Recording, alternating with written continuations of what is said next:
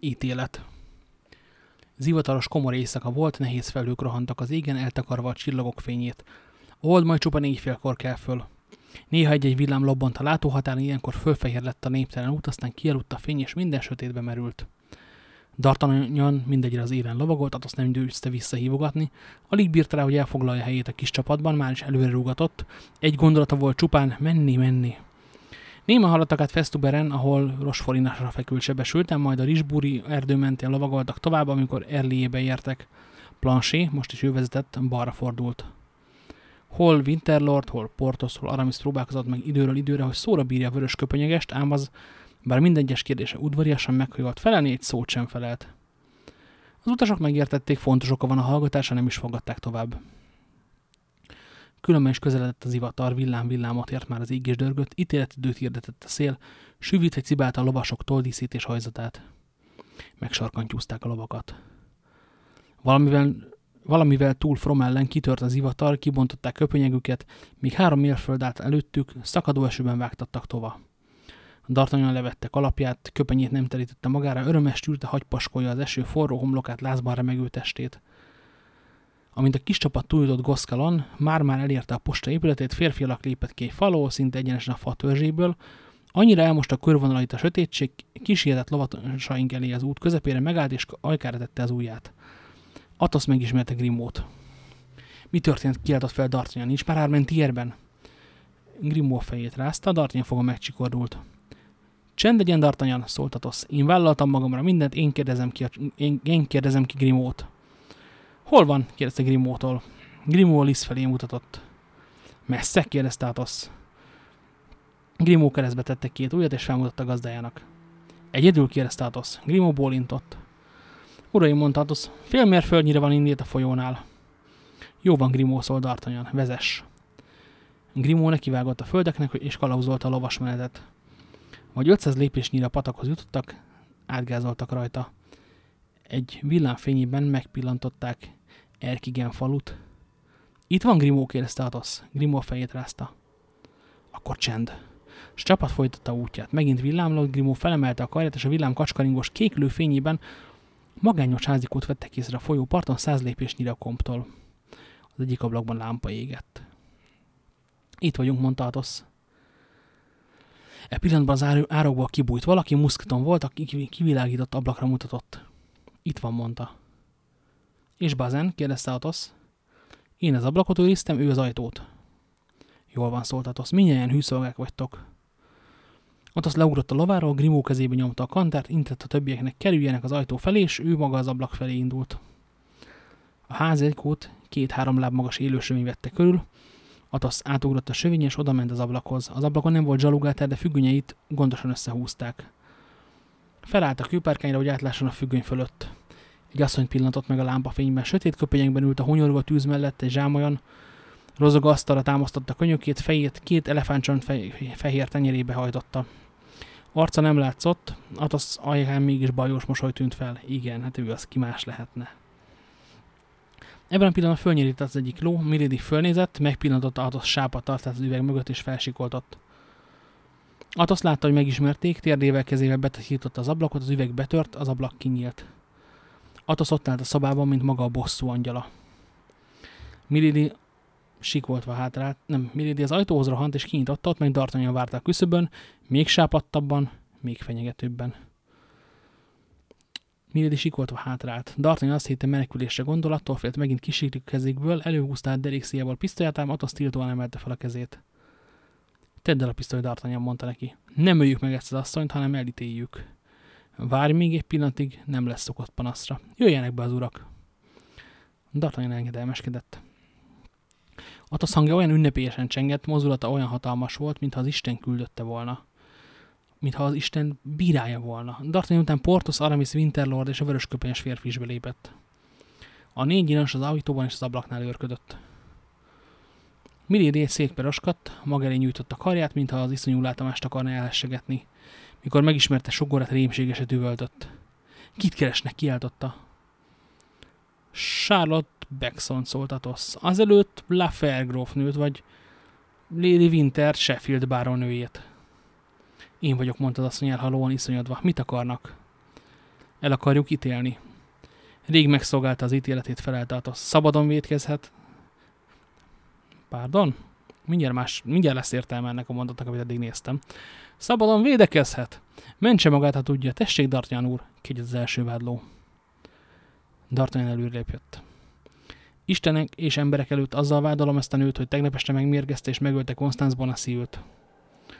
Portos és Aramis felé fordult. Tanúsítjuk, mondta egyszer a két testőr.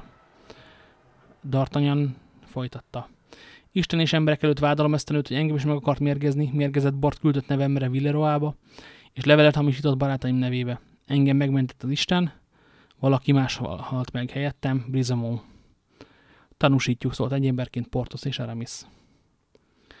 Isten és emberek előtt vádalom ezt a nőt, hogy fel akart bújtani, öljen meg Várdeszt, és mivel senki sincs itt, aki tanúskodjon, ezt magam tanúsítom. Ennyit akartam mondani. Az átment a szoba túlsó felébe, Portos, és Aramis mellé. Kegyet következik, milord. A báró előre lépett. Isten és emberek előtt mondta, a nőt, hogy megölette Buckingham herceget. Buckingham herceget megölték, néztek egymásra szörnyűködően a jelenlevők. Igen, szólt a báró, megölték. Megkaptam az urak levélbeni figyelmeztetését, és becsukattam ezt a nőt, egyik hűséges emberek őrizetére bíztam, de megvesztegette, tört nyomott a kezébe, megnyilkoltatta vele a herceget, úgy lehet felton, így hívják ezt az embert, azóta már fejével lakolt en ember vétke miatt. Az igazságtevők, ó, az tulajdonképpen a Justice League. Az igazságtevők elborzottak, és újabb, az újabb, eddig nem ismert gazságok hallatára. Még nincs vége, folytatta Winterlord. Bátyámat, aki minden vagyonát kegyedele íratta, fordult a Miladyhez, három óra alatt elvitte valami furcsa kór. Kék foltok ütköztek ki egész testén. Miben halt meg a férje, asszonyom? Iszonyatos kiáltott a Portos és Aramis. Megölte Buckinghamet, megölte Feltont és megölte bátyámat. Igazságot követelek, s ha nem kapok, magam szolgáltatok, igaz, szolgáltatok igazságot magamnak. Winterlord is D'Artagnan mellé állt, helyet adva a következő vádlónak. Milady két kezébe temette az arcát, és minden erejét megfeszítette, hogy halálos örvényben kavargó gondolatait rendbe szedje. Most én következem, szólalt meg Atosz. Egész testében reszketett, mint az oroszlán reszket a kígyó láttán. Én következem. Amikor fiatal lány volt ez a nő, elvettem feleségül, hiába tiltakozott egész családom. Vagyont és nevet adtam neki, egy napon aztán elfe felfedeztem, hogy bélyeget visel, tüzes lilium nyoma égteleníti a valvállát. Hát igen, pattant fel a Milady, de követelem, hogy fedje fel, milyen bíróság szabta ki rám ezt a galádi ítéletet. Követelem, hogy állítsák elém azt, aki végrehajtotta az ítéletet. Csendet kérek, szólalt meg egy hang. Erre majd én válaszolok. A vörös köpenyegese került a sor, most ő lépett elő. Ki ez az ember? Ki ez? sikoltotta Milady. Szava elcsuklott a rémülettől, haja kivonulott, és az égnek merett vértelen homlokán, mintha minden szálak külön életet élne. Valamennyi odafordultak a férfi felé, Atosz kivételével senki sem ismerte. De Atosz maga is döbbenve merett rá, épp úgy, mint a többiek, fel nem foghatta, mi idegennek a szörnyű drámához, amely kifejletéhez közeledik. A vörös köpenyes lassan ünnepés a Milady elé állt, úgyhogy csak az asztal volt kettőjük között, aztán levette az állarcát.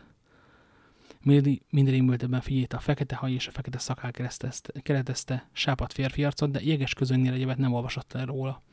Aztán egyszer csak felüvöltött, és a falig hátrált. Nem, nem igaz, pokolbeli látomás elinét, ez nem, ez nem ő, segítség, segítség, jaj, veszélyeket reketten, és a fal felé fordult, mintha puszta kézzel akarna keresztül törni rajta.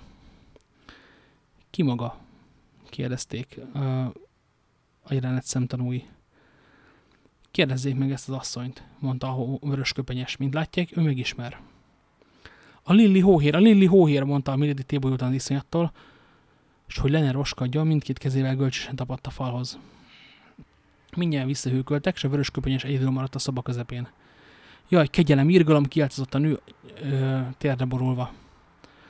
Az idegen megvárta, amíg, amíg elcsendesedik. Ugye mondtam, hogy ismer, folytatta. Igen, Lilleváros hóhíra vagyok, s hogy mi közöm az itteni eseményekhez? Hallgassanak meg egy történetet. Ez teljesen mint egy szerepjáték, hogy mindenki elmesél a történetét. Valamennyi tekintet a férfi alakján csüngött, mohón vacogva várták minden szavát. Ez a nő lánykorában éppen olyan szép volt, amilyen most. Temploma ribencés apáca volt, fejébe vett, hogy elcsavarja a zárda, fiatal, tiszta szívű hívő lelki atyának a fejét, és szentiket sikerkoronázta, kárhozatba vinni a szenteket is. Szent visszavonhatatlan eskü kötötte mindkettőjüket, tudták mindketten vesztükbe rohannak, ha nem vetnek véget viszonyuknak. Ez a nő rávette a papot, hogy tűnjenek el a vidékről, hogy, de hogy eltűnhessenek, hogy együtt menekülhessenek, hogy Franciaország más vidékén háborítatlanul nyugodtan élhessenek, pénzt kellett szerezniük, de pénze nem volt sem neki, sem a papnak. A pap ellopta és eladta az áldozati edényeket, amikor azonban éppen útra készültek, elfogták mindkettőt.